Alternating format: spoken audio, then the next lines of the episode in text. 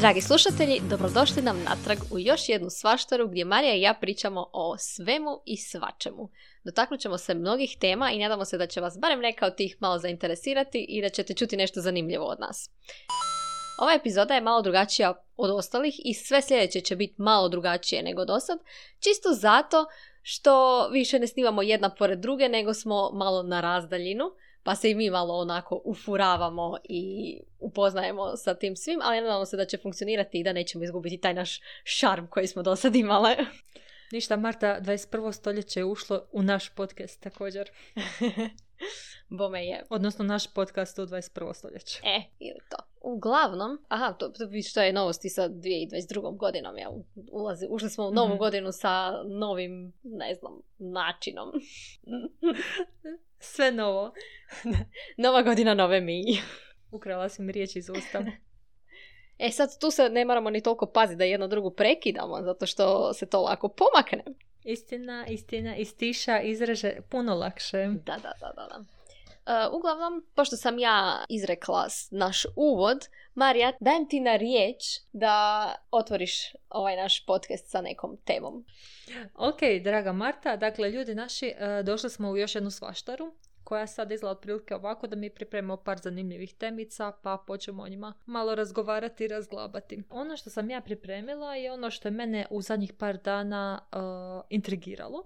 Sad ne znam jesi e, na kraju gledala film Encanto. Nisam. Ček, ne znam ni kako je preveden u- na hrvatski. Iskreno ne znam, ali TikTok i Instagram sve je puno. Da, baš Encanto. je. Baš te tjeraju da ga pogledaš. Ja sam ga bila pogledala početkom prvog mjeseca i meni je film, ja sam bila malo onak, a možda bolje da sam gledala nešto drugo, zato što je film actually bio baš dječji. Inače mi ti crtići budu onak dosta dobri, ali ovaj mi je baš, baš, baš bio dječji, pa sam bila onak. Bilo je dobra, dosta dobrih scena, mislim bili smo sa djecom u kinu, znači bilo je sve oko nas goro djece i neke stvari i neke šale su baš bile za odrasle. Ozbiljno. Tipa, ne znam jesi si ikad, imati jedna scena, tipa ako si gledala klipove sa pjesmama, di Izabela pjeva. Izabela ti je savršena sestra i točno vidiš Mirabel iza onak radi facu ko luta očima. I baš, I baš je bilo hrpa takvih uh, scena koje su onak uh, ili tineđerski ili odraslije i djeca se actually nisu nasmijala jer uh, nisu valjda prepoznali sarkazam, a ja sam urlala. Tako da je, ali inače mi je bio dječji. E, Da, ja sam, mislim, sve što, na što sam ja naletila je ona, onaj dio sa onom starijom sestrom, valjda, kak pjeva i kak Mhm. je sve na njezinim leđima. Mhm. To je fakat postalo popularno. Je, ta pjesma je, ja mislim da su većinom ljudi fakat uh, suosjećali s tom pjesmom jer su se najlakše našli u tome. Valjda svi, Mm. svi koji su najstarije dijete u obitelji, ako su, ako su u jednom trenutku nosili kakav teret kuće, on, oni su se pronašli u ovoj pjesmi. Vidiš, baš je zanimljivo zapravo kako u većini crtića zapravo postoje te male onak kao dodaci za odrasle. Jer u Mhm. principu djeca gledaju crtiće sa svojim roditeljima, barem jednom. Da. I onak nekak mislim da možda, zbo- možda ono, time ono, ti tvo- koji rade crtiće stave onak, začine ih da ajde i roditeljima bude tu i tam malo onak zanimljivije. Mhm. E sad, nisam duboko ulazila. Ja znam kad sam gledala onaj film uh, Upside Down, E, on mi je bio super jer je tak lijepo bila opisana depresija, a depresija je bila izostanak i sreće i izostanak tuge. Kako su, one su nestale iz onog centra za emocije i uglavnom uh, tijelo je počelo, ono krenulo i je bilo na autopilotu zato što je palo u depresiju i nije bilo, ni dvi su bile izgubljene. Da, da, da, da. Uglavnom, dosta, dosta isto zgodno opisano. Imamo še to malo edukacijski crtići i onda pomislim, ha, jel oni rade edukacijske crtiće ili indoktrinacijske? Odmah teorija zavjere, ali onaj, ne mogu reći, o, dosta zgodno oni to sve opisuju i naprave. Ako hoćeš, našla sam na Instagramu ne- neku tetu, terapeuta, koji je, uh, koja je, koji, znači, te, ta teta, terapeut, gospođa terapeut je analizirala likove Aha. tako da imam tu kratke bilješke, tako da ti mogu kratko isprezentirati Može, može, može. ono šta se, šta se događa i ko šta predstavlja. Dakle, e, glava kuće ti je baka Mirabel. Nije baka Mirabel, oprosti. Zaboravila sam kako se baka zove, ali baka. U svakom slučaju, ja mislim, ranije, e, ranije je smještena u Kolumbiji Mhm. I baka je imala dečka, odnosno kasnije muža i trojčeke. I u jednom trenutku oni su valjda trebali bježati svog sela i prilikom bijega je njen suprug umro. I ona je tu dobila, ne znam koja je magija iza, nije ni bitno, ali dobila je tu čarobnu svijeću i izgradila je kuću i ta kuća ti je bila čarobna. Tako da je bila onako kuća dodaj mi majicu i kuća ti doda majicu i tak. I sva ta djeca koji su imali su imali neko, kad dođeš nekih godina, dođeš do vrata i otvoriš vrata i to je tvoja soba i ti dobiješ neki dar.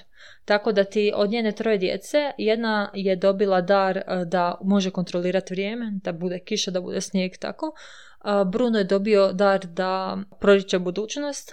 Zadnja sestra je dobila dar da sprema hranu koju kad ljudi jedu onak rane im zacijele. Ok?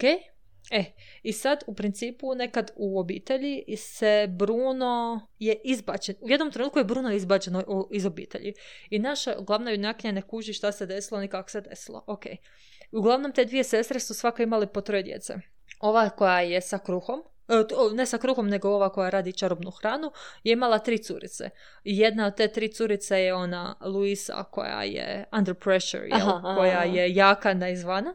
I onda je nju analizirala kao osobu, znači ne samo osobu koja je kao preuzimala roditeljske, roditeljsku brigu, bila najstariji sibling pa je još kao preuzela ulogu roditelja u obitelji, nego i netko koji je izvana jak, a zapravo iznutra nije toliko i niko ne pita jeli. A cijelo vrijeme je strah da, da će to iznutra, ta krhkost pobjediti i da će oslabiti i da svi koji se na nju uzdaju da će pasti. mm Ok, onda imamo Izabelu, ona je zlatno dijete i to je netko ko, netko ko je želja valja svih roditelja i ona o, uživa u tome da je zlatno dijete i želi njima po, pošto po to ugoditi. I onda se događa da roditelji projiciraju svoje želje na nju, a ona njih ispunjava zato da ostane to zlatno dijete. Mm. I na kraju imaš Mirabel, a zapravo ona, do nje će doći na kraju. Ok. Uh, ok, riješili, smo troje djece od ove jedne sestre. druga sestra ima troje djece, njima se nije baš previše bavila jer su oni malo više bili sa strane. Imaš, uh, zaboravila sam kako se zove, uglavnom frčkova cura koja je zaljubljena u nekoga i ona, ona zaljubljena ovog jednog lika koji, ma nebitno, neću ti spojlat baš sve. u svakom slučaju ona ima dar da, ima dar da dobro čuje i nju je uh, psihologica analizirala kao nekog empata mm koji razumije i čuje stvari. ok Potom imamo Kamila kojeg je ona definirala kao nevidljivo dijete. Znači nikoga ni ne primjećuje. I on ima moć u principu da se, da je kameleon, da se pretvara u druge ljude. I kao onak to prezentira kao u stilu, pokušava biti sto raznih stvari, ne bi li se svidio nekome. Mhm. A zapravo ga niko ne primjećuje. I onda imaš na kraju Antonija, on ima pet godina on je taj, znači uh, Mirabel je naša glavna junakinja, fora je bila u tome da ona nije dobila dar. Mhm. Kad je mala pet godina trebala je dobiti svoju sobu i svoj dar i nije ga dobila. I nakon toga dolazi Antonio i svi su bili u strahu hoće li se to ponoviti ili će Antonio stvarno dobiti dar. I Antonio je onak čisto dijete i super mi je bila stvar kad je on dobio taj svoj dar, a to je komunikacija na sa životinjama, koliko, koliko uživa u tome i tako to. I tipa grije baki uh, sa kokama je grije, grije sjedalo da može sjesti. I onda baka kaže, dođe i kaže kao morat ćemo nešto napraviti s tim tvojim darom. Kao u stilu da bude koristan za obitelj. I onda dolazimo do glavne problematike te cijele obitelji.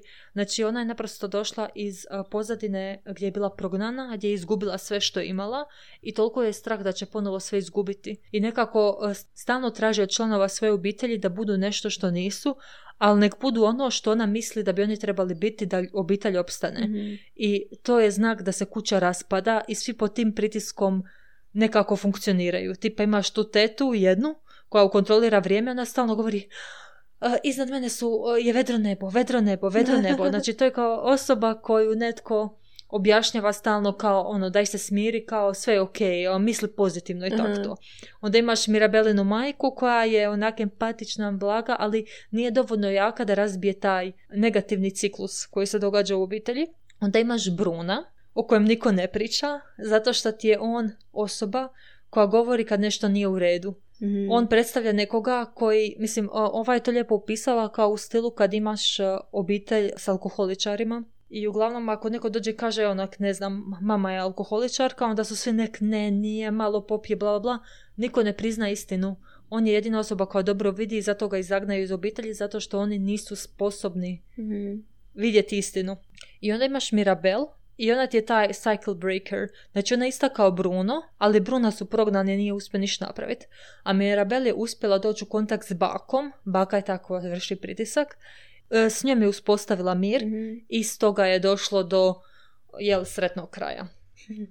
Čekaj, Mirabel je ona koja nije dobila nikakav dar. Tako je. Mhm. E, mislim da je teško to objašnjavati nekome ko nije gledao. Pa onda onak trebaš kao zapisivati ovo ono, a s druge strane mi je, e, imam osjećaj da neko ko je gledao možda dosadno da analiziram Da, da, svakog da, da, lika i da. objašnjavam šta se događa. Da, zapravo su htjeli, ko, ko da su htjeli svaku ličnost nekako obuhvatit u sve njih. Pa actually su dosta toga obuhvatili. Mislim, tek sad, nakon par tjedana, nakon što sam gledala, stvarno onak povlačim razlike. To jest povlačim sličnosti, onaj, šta su oni točno radili s kim, a pogotovo kad na- naletim na tak neku analizu, gdje neko Mhm. fakat zna, onak mislim si, wow, netko je baš, kad je išao raditi crtani, baš je išao duboko, išao je baš uh, analitički Mm. i tak. A inače, redatelj Lin, Miranda Lin, ja zaboravila se kako se zove. Aha, ovaj e, iz Hamiltona. Da, znači taj lik iz uh, Hamiltona je redatelj i on igraju se s tim pjesmama i tako. Kaj mi u zadnje vrijeme, Marija, gledamo samo neke njihove, njegove... Ja isto, ali Hamilton, ali Hamilton mi je i dalje najbolji od svega toga. Joj, da, Hamilton je divan. E, Nekako mi se čini ko da možda crtići postaju sve kompliciraniji, onak kompleksniji, ko da analiziraju nešto više ono, od samog toga da su samo crtići. Recimo, ja sam sjetila sad onog Inward, ja mislim da se zove. Ili Onward, Onward da se zove. Ona dva em, vilenjaka, elfa ili kaj su plava, Dobro. kojima, e, znači dali su im e, Chris Pratt i Tom Holland su im dali glasove. I od dva brata koji traže oca i pokušaju, a ono, znači to je čist, magija je normalna u svijetu Mhm. i onda imaš ono jednoroge koji se ponašaju ko, ovi, ko rakuni tipa pa kopaju po smeću i tako onak malo je ono obrnuto nego inače Mhm. i uglavnom oni traže svog oca i u, u principu taj, naj, taj mlađi sin ga se jedva sjeća i onda je ovaj stariji mu htio zapravo omogućiti da se ono, da ima, da, da ima nekakva sjećanja s ocem i zato su ga Mhm. tražili ono da ga ožive ili ne, tak neš slično. Do- da bi mlađi, mlađi brat na kraju tijekom cijelog tog putovanja dok su oni tražili ovo ono, shvatio da je on zapravo imao očinsku figuru. Imao je svog starijeg brata koji je sve što bi otac radio s njim, radio je njegov stariji brat.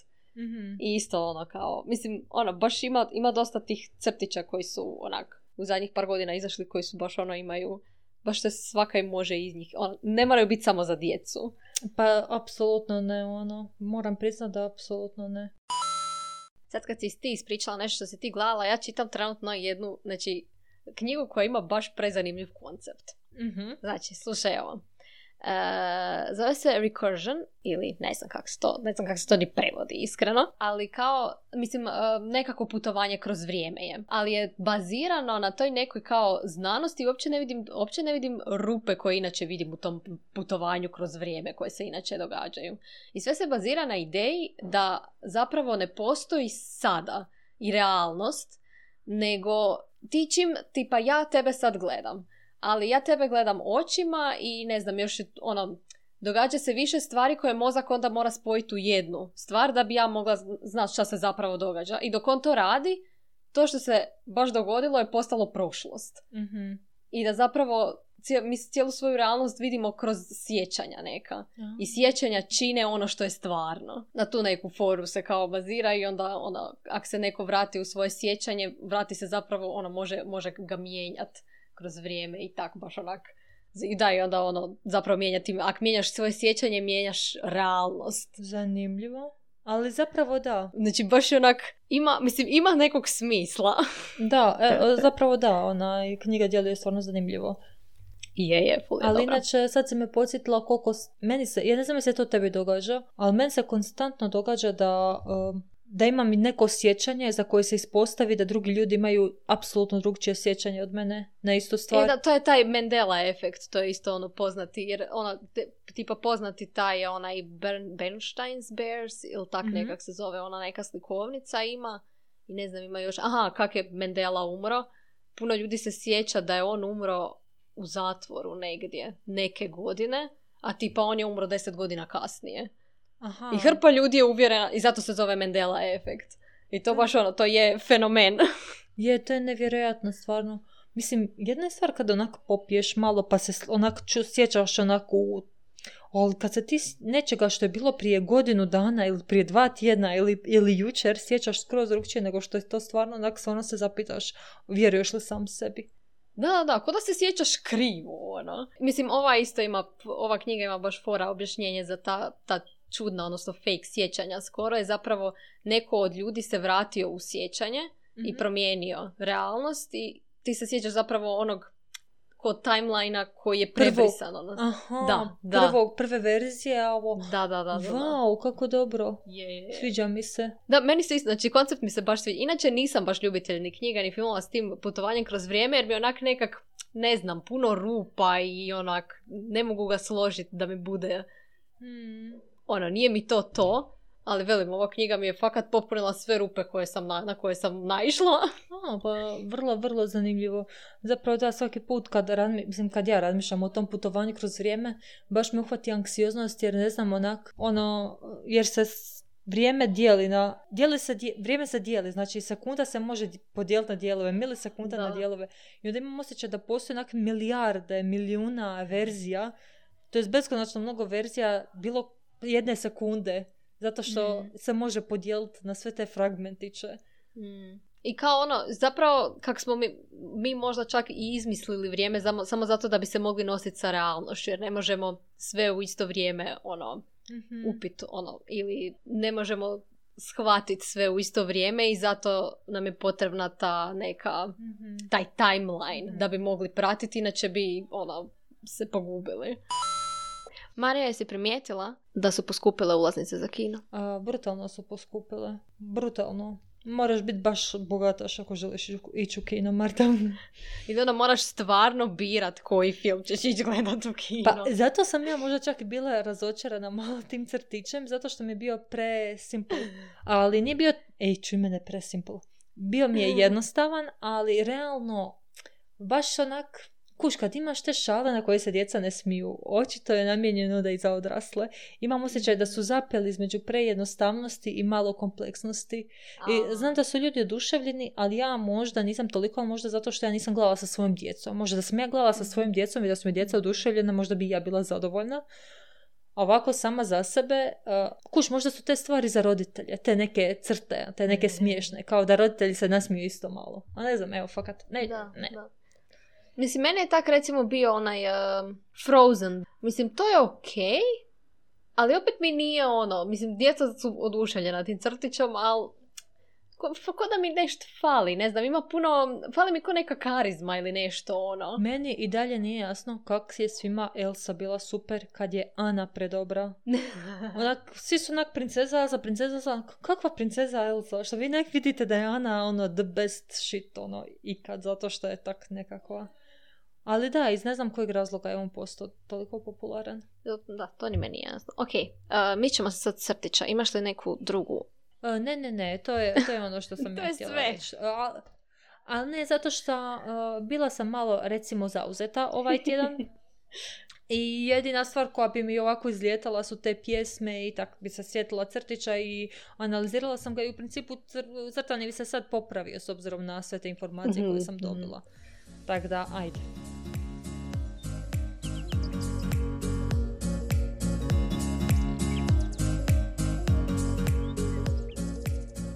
Ok, uh, ja tu imam još dve stvari uh, zapisane koje nemaju veze s crtićima.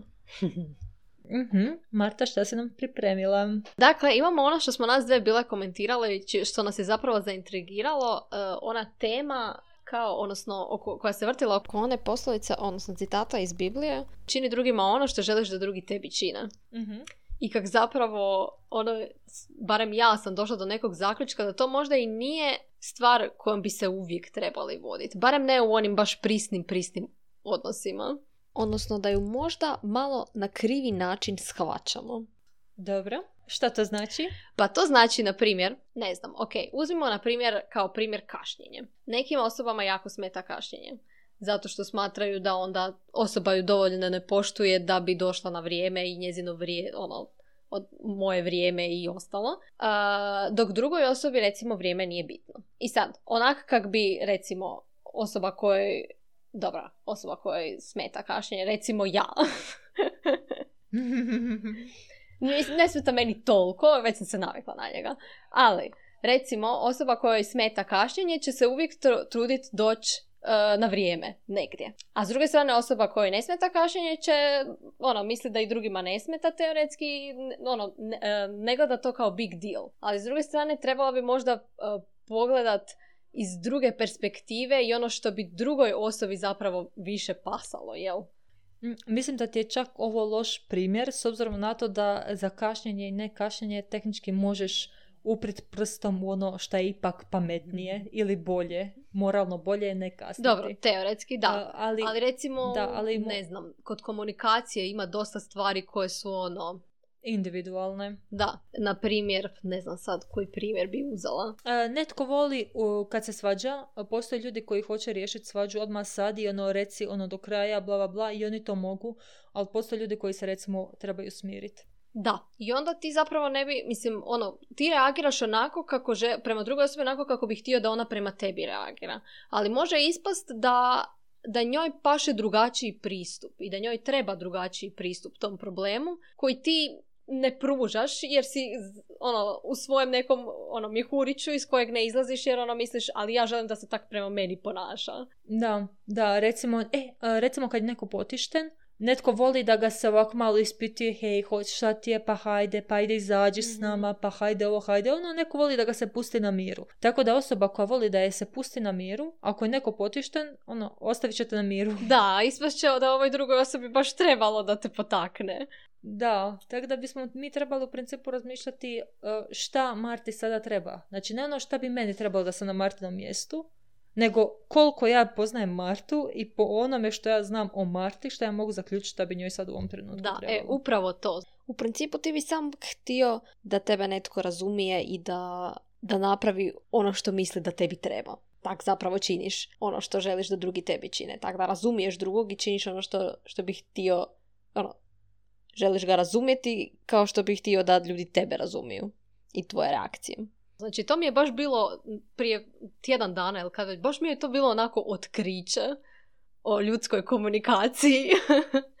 je, to je, to je baš bilo, ona, i to sam mi poslala, ja sam bila onako, bravo, Marta, to mi stvarno nije palo na pamet, jer stvarno se svi povodimo tim, ono, da budeš prema svima maksimalno fair u stilu kako bi ti htio da tebe tretiraju. Da, tak tretira i sve ostale i to je, mislim, u većini slučajeva je to ono normalno, jel, nećeš nekom podmetnut nogu.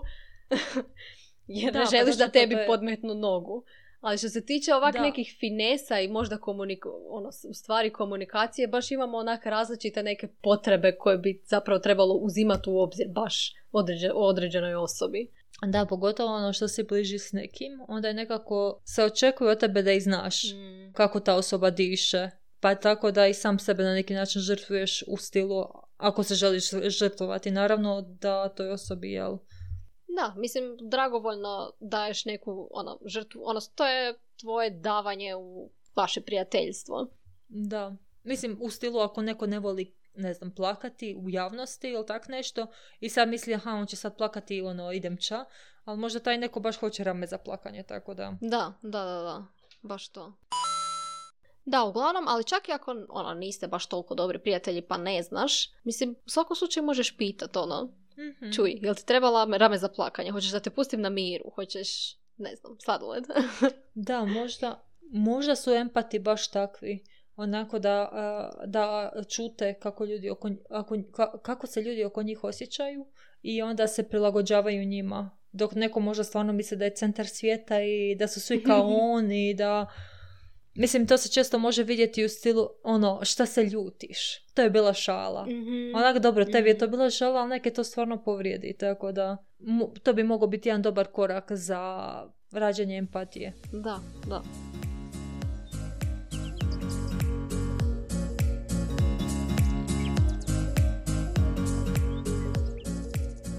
Ok, Marija, što misliš, koji su najbolji način za održavanje, ne znam, uh, prijateljstva ili nekog odnosa s nekom osobom s kojom se ne možeš vidjeti baš često. Pa mislim da bi se trebali što češće viđati, iskreno. Daleko od očiju, daleko od srca. Ali ako baš ne možeš, a, ako si baš daleko, E, pa recimo ja sam neki dan putovala za Njemačku da ovdje budem neko vrijeme neodređeno.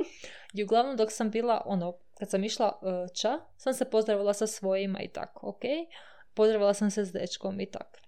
I uglavnom bila sam u busu i vozimo se i negdje tipa u Ljubljani. Neki par se isto raste i ljube se, ona ulazi tak to, a frajer pored mene sam kaže, oh, daleko od očiju, daleko od srca. I ja onak, i ja sam onako krenem prema kao, mislite kao, tako sam ti se ja rastao. I ja onak, Onaj, e, tako da ima nešto tome daleko od očiju, daleko od srca. Ja pretpostavljam da ima, pogotovo Mislim, ovisi od osobe do osobe. Svakako tako da bi ja rekla da je ključna stvar u vezi na daljinu da se apsolutno maksimalno viđate i da se gledate. Tako da, eto, mi smo, eto, imamo tu sreću tog 21. stoljeća da, da imamo sve ove aplikacije i to sve da se može uspostaviti kontakt skoro oči u oči, iako i fizički kontakt fali pogotovo što se tiče prijatelja i ograničen se. Ti kad se nađeš s prijateljem možete uvijek otići u šetnju, na planinarenje, na kavu ili mhm. tak nešto. Ovak si ograničen samo na, ili na društvene igre, ovak si ograničen ipak samo na pričanje. Ali, mislim, meni to srića Bože nije toliko loša stvar, ja mogu pričati puno, pa hajde, to me spašava.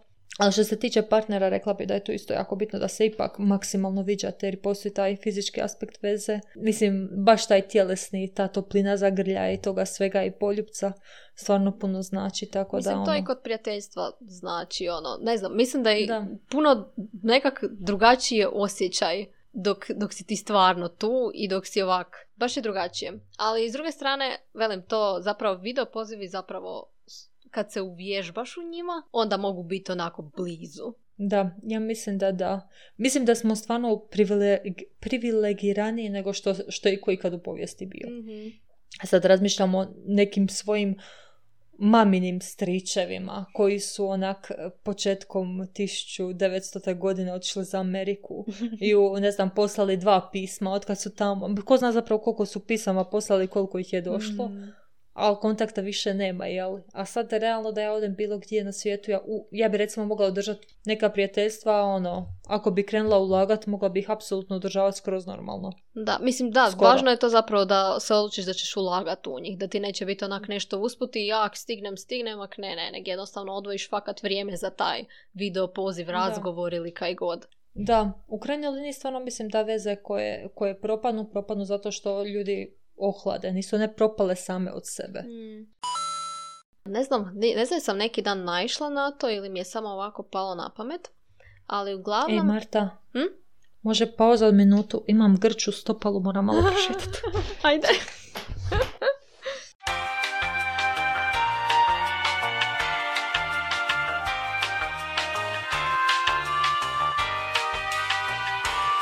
Možemo li dalje?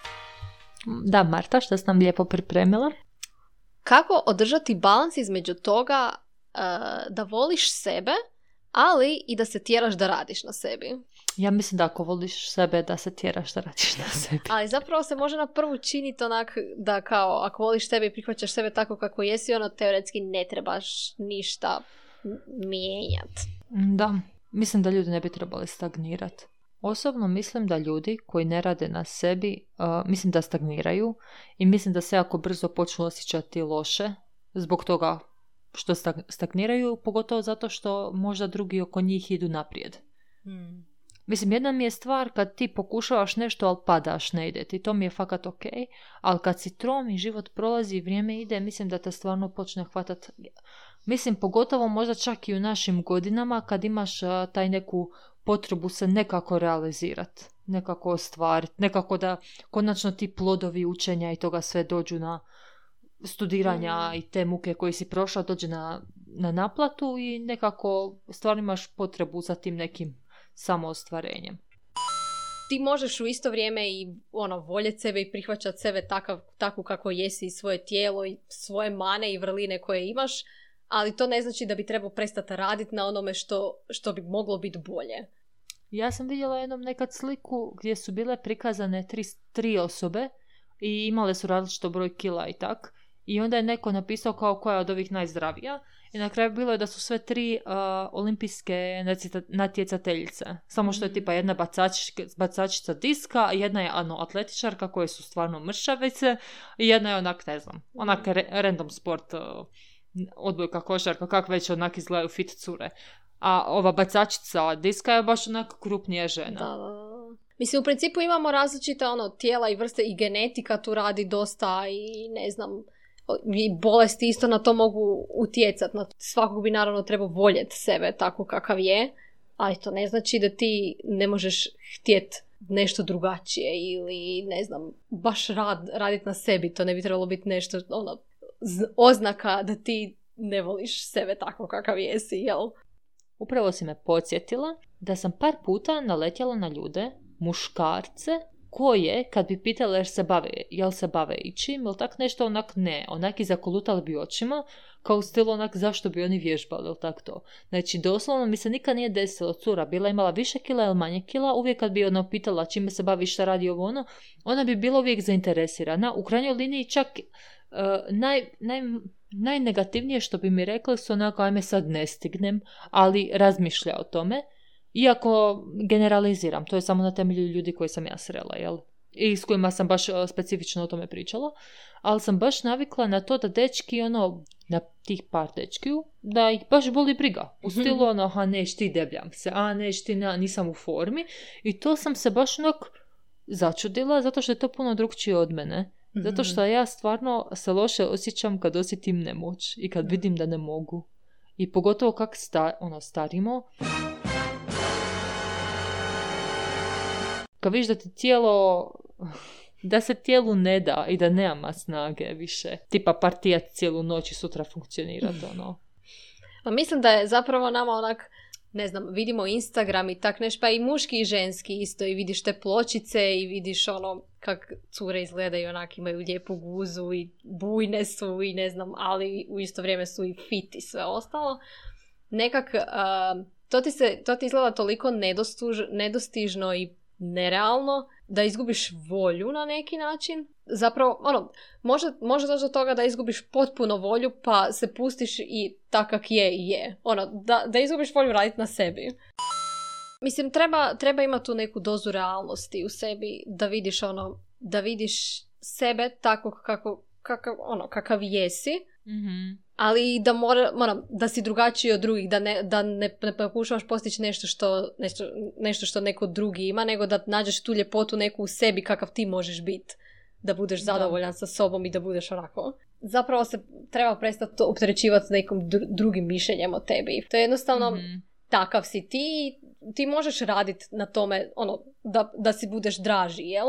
Ali da sebi budeš ljepši, jel? A ne što će drugi reći ali drugi bi trebali pripaziti. U krajnjoj liniji ako je neko premršav, ako je neko predebel, ko si ti da kažeš je li neko premršav, ko sam ja da kažem evo ona je premršava. Da, ali u biti i ne znaš zašto su oni takvi, jer ne znam, za stres jako utječe na prehranu i ne, nekima utječe ono na to da ne mogu jest, nekima utječe da stješe u hrani. I ti to ne možeš znati, zato što, zato ono, baš bi se trebalo, ja mislim, onako ne komentirati kako, kako drugi ljudi izgledaju. Ne komentirati kako drugi ljudi fizički izgledaju. Možeš komentirati ono, wow, kak si se dobro sredio, onak kosa ti je trenutno mrak, ne znam, uh, wow, haljina, wow, stil, wow, ovo, ono.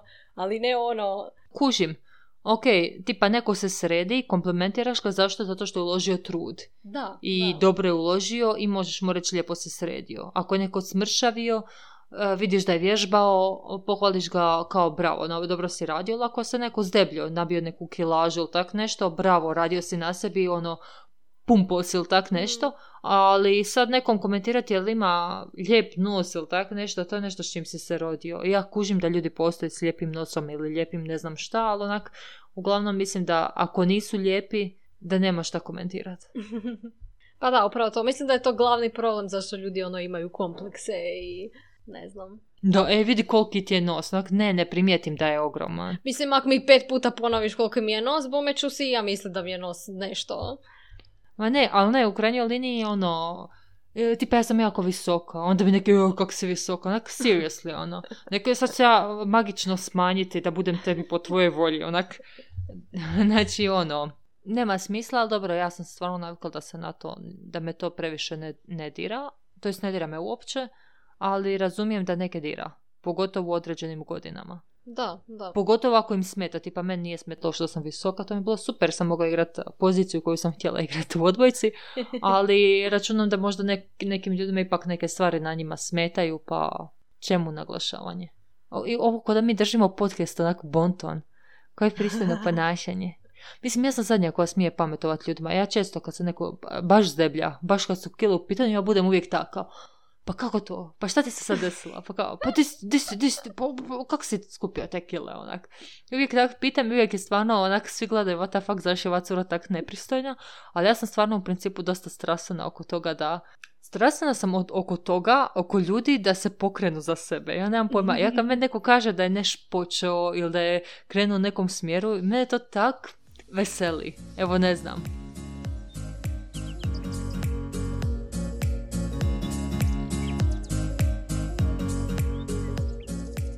Daj Marija sad neku blažu temu još za kraj. Nešto onako laganije. Pa jedina stvar na koju ja nalježem je ta sretna euforija, ali nećemo o njoj pričat. Ako je pogledam, spomenut ću joj nekoj svaštari. Ako bude vrijedna spominjanja. Ali zanimljivo kak društvene mreže funkcioniraju na taj određeni način. Tipa, neko vrijeme mi se baš nudila jedna serija koju sam tebi poslala, zaboravila sam kako mhm. se zove, ali sad mi se doslovno taj enkanto euforija nabacuju. I valjda bi ja njih trebala pogledati u ovom tom razdoblju dok mi se nabacuju i onda će mi se početi nabacivati nešto drugo. Ne kužim je li algoritam, Instagram, algoritam kuži šta bi meni pasalo ili se to nameće apsolutno svima? Mm, ne znam, ja mislim da, mislim ja isto u zadnje vrijeme narećem na taj enkanto i euforiju, tako da mislim da je trenutno vrijeme za to. Da, vjerojatno. Ja sad u euforiju nisam ni čula, a sad izlazi druga sezona. Što znači da je post... Ja sam čula dok je izašla i prva. Aha, možda tad nisam bila preaktivna na Instagramu. možda. Mislim, svi vele da je Zendaya u, tom, uh, u toj seriji ono, odlično odglumila. Uh, actually, Tom Holland i Zendaya koji su mi najdraži par, ja nisam pogledala ni jedan film s njima. Ni jedan jedini. Ni jedan. Reci, je li to moguće? Pa mislim, ne znam koliko oni filmova uopće imaju. Znam da imaju sve Spider-Mane, a ostalo? Da, ja ne znam ništa. Mislim, ne, znam da je Zendaya u nekom filmu, u toj seriji. Tom Holland, gdje bi on mogao biti? On je isto u par filmića, vidjela sam, ali mi se nije dalo pogledat. Actually, ja nemam pojma, ali ti ljudi uopće znaju glumit. znaju, znaju. Mislim, po Spider-Manu ja bih rekla da znaju. A je, da, šta glume da su zaljubljeni jedno u drugo. ja, znaš da je u ovom ja mislim da, ne znam su se i ovaj Andrew Garfield i ona glumica koja je s njim glumila u Spider-Manu njegovom, isto su se bili zaljubili. Šta, da? Ja mislim da da i mislim da je ona govorila i, je, i ovom paru i ovom drugu i Tomu Hollandu i Zendaya da se ne zajubljuju na setu. Aha, a čekaj, a njih dvoje svakako nisu skupa, jel da? Ko Emma Stone i Andrew Garfield. Ne, mislim da nisu, ali mislim da su si jako dobri. Još uvijek. Da, ja isto mislim. I na njih naljećem u zadnje vrijeme stalno. Neke tam video, mm, tak nešto. Ne kužim kako. Zato što je vezano uz Spidermana. Mm-hmm. Emma Stone ima muža i vjenčala se 2020. godine, prije dvije godine, u dobi od 31 godinu. Evo, čisto da svi znate. Nakon četiri godine veze. Evo, svi koji ste u vezi četiri godine i ako ste bližite 31. onaj, eh, stisnite vaše drage. Šalim se, šalim se. Ja sam protiv stiskanja. Ali ne, meni je nevjerojatno da postoje ljudi koji se nađu dva mjeseca su skupa i shvate fakat da su, ono, da je to to i odmah se ožene. Pa, to mi je fenomen. E, mislim da ti ljudi, tak, takvi ljudi nisu samo po pitanju veze takvi, nego da su općenito dosta možda instinktivni. Možda, ne fakat ne znam. Ne, ono, ne mogu si zamisliti da nakon dva mjeseca budeš siguran da si s pravom osobom. Da, ja ne mogu vjerovati da neko ima toliko malo trust issues da u roku dva mjeseca može biti siguran da je to sve ok. Ali dobro, bože moj, sve nosi svoje. Ima ljudi koji su u godinama skupa, ja sam vidjela neki mim, valjda neki baka i dida hodaju i onda ona njemu e, nešto kaže, nek ti tvoja, ne znam, Laura to napravi, onak, brak smo 50 godina, onak, pusti Lauru više na miru, šta, onak, valjda osoba od prije nebitno. Uglavnom mislim da, da je to stvarno od osobe do osobe. Tripa Andrew Garfield mi djeluje kao osoba koja, da, je, da smo nazvali hodali da nakon dva, dva mjeseca mene zaručio, ja bi vjerojatno rekla, ok, ak si ti siguran, ja sam sigurna isto. Je li on oženjen? I, idem ga pogledat. Idem ja isto. Mislim, Marta ja smo u sretnim vezama, ali sad ćemo pogledati Andrewa Garfielda, čisto onak.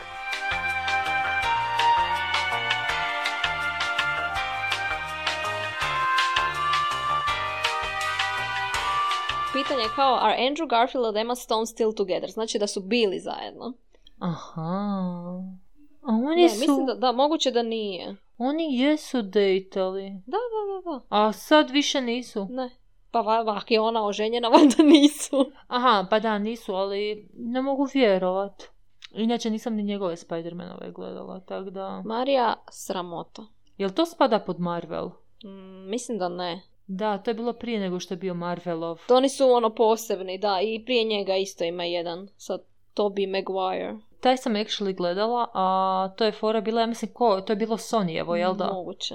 Marvel kad je bio jako siromašan su prodali nekome Spidermana i to je očito valjda bio taj Sony i ponovo su ga otkupili.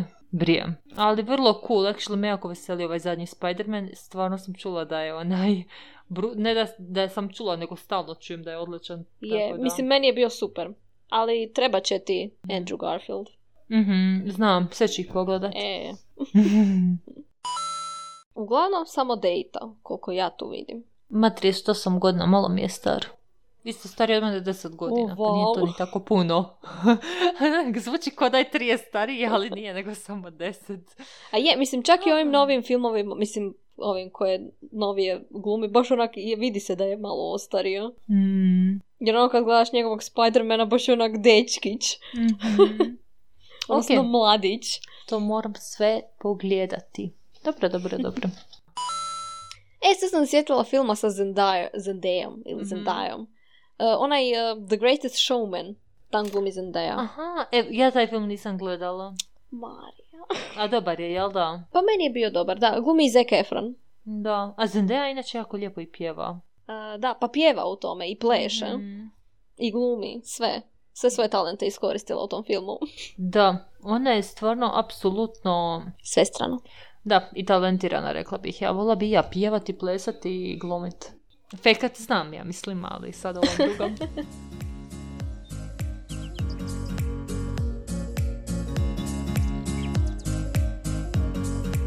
Dobro, Marta, je ovo kraj naše prve internacionalne epizode?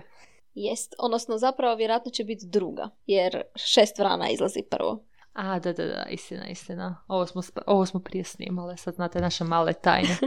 Dobro, ništa. A, Nadamo se da ste uživali u slušanju. Da smo vas potakle malo na razmišljanje možda. Da, ne znam jeste mogu naučiti šta novo. Zapravo je, je i bilo, bilo je par poučnih stvari, ne mogu reći. Ali evo, da smo vas potaknuli na razmišljanje, to je nama dosta. I da ste se odmorili, to je najbitnije.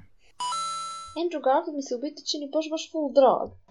Pa stvarno je, to mi je malo sumnjivo, realno. Ali oni, on fakat glumi u predobrim filmovima. Znači njegovi filmovi su mrak.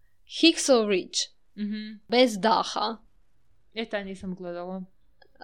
o tetraplegičaru koji je ostao, odnosno ono, dobio je sina i onda je ostao od vrata na dolje se nije mogao pomaknuti. Mhm. I onda o tome kako je, to je ja mislim po stvarnom čak događaju nekom. Mhm. Kak je, uh, mislim prije su takve ljude držali onak u bolnici, ja sam bila šokirana, kao u bolnici u tom nekom krilu, znači ko da su bili u, ko ona di su slagali mrtva tijela, ali s rupom za glavu. I kužiš, glave su im, jer niš drugo nisu mogli pomaknuti, tak i tak. I sam su imali ono glave i tu neka ogledala da vide nešto okolo. Pa to je užas. Tak su ih držali. I on se onda izborio ono, jer imao je dobre prijatelje, pa mu je onda jedan prijatelj pomogao napraviti stolicu koja se ono koju može micat e, vrati. Odnosno mogao je ovo napraviti Mhm. nešto i onda je s tim pomakao i tako onak. Baš je ono, kak je uspio ono, postići da se malo ljudske ponašaju prema njima. Aha, pa to me actually stvarno zanima. Je, fakat je lijep film, baš je ono. Aj, odlično. I kak je ta njegova žena cijelo vrijeme bila uz njega, prekrasno. A, to je zapravo jako... Ta, ljubav je stvarno nešto što nikad ne dosadi. I kad vidiš e, nečiju ljubav, žrtvu, vjernost, odanost, ne možeš da se ne diviš. Čak i ako tišću puta to vidiš, ono. Da, ne, mislim, izno, uvijek te iznova. Ima toliko načina na koje ljubav može biti pokazana da te uvijek iznova može dodirnut. Mm. Baš sam čitala, ja ne znam, ali naletla sam jednom na jedan intervju čak, gdje je čovjek govorio kako kako mi stalno gledamo, kad se nešto loše desi, onda svi znaju za to. I filmovi kad se snimaju ljubavni, onda uvijek bude neka prevara, pa bude ovo, pa budu stalno neki problemi, a zapravo to je samo zato što je to glasnije. A ljubav kad je prava i kad, su, kad se ljudi vole i kad se tiho vole u svom domu, mislim čak ne u svom domu nego kad se javno vole, ne mislim, ne mislim da su zatvoreni u četiri zida, mhm, mhm. nego u stilu kad nisu dramatični, to se ne čuje. Da, A koliko je to zapravo baš lijepo. Baš sad kad si rekla, znači taman sam malo prije naletila na Petersonov jedan isječak mm gdje kaže kao da nisi, isto je tak nekak spomenuo ono da, da tvoj svaki dan ne izgleda ono wow, sad se nešto događa ovo ono, nek tvoj svaki dan izgleda onako kako se tvoja žena ponaša prema tebi kad ti dođeš kod kuće, kako te dočeka i ne znam, tak, od tih sitnih svakodnevnih sitnica. A, mislim da sam vidjela taj video, nešto u stilu kao nije život kao koktel na Majorci, koji ćeš uslikati objest na internetu i mislim to, to odeš ti jedan tjedan uh, godišnje ili možda dva na tako nešto, ali tvoj život se sastoji od hrpe malih trenutaka. Da. I da, on, da te oni čine zadovoljni. A mislim da se to baš onako odnosi na to kako svi jedva čekamo nešto, ono jedva čekamo otići na odmor, kako jedva čekamo skupiti novce pa da kupimo nešto, pa jedva čekamo nešto, a zapravo dok mi jedva čekamo život se događa. Da, većina života, ono 90% života su ti neki mali trenuci od kojih bi trebali napraviti nešto onako, nešto više. Ono, baš ih čuvat. Ovo je jako, ja mislim, lijep završetak podcasta. Tako da, eto, naši dragi slušatelji, onaj, čuvajte vaše male trenutke i gledajte kako, možda ne bi bilo loše da vam damo zadatak da gledate kako da učinite neku e, sitnicu za nekoga, nekoga vama bliskoga, da kupite neku možda čokoladicu ili uh, nenadano zovnete ili tako. Da, s tim ćemo onda završiti. Uh, ništa, uživajte u narednim tjednima, to je do, do slušanja i eto, vole vas vaše hiperaktivne kornjeće.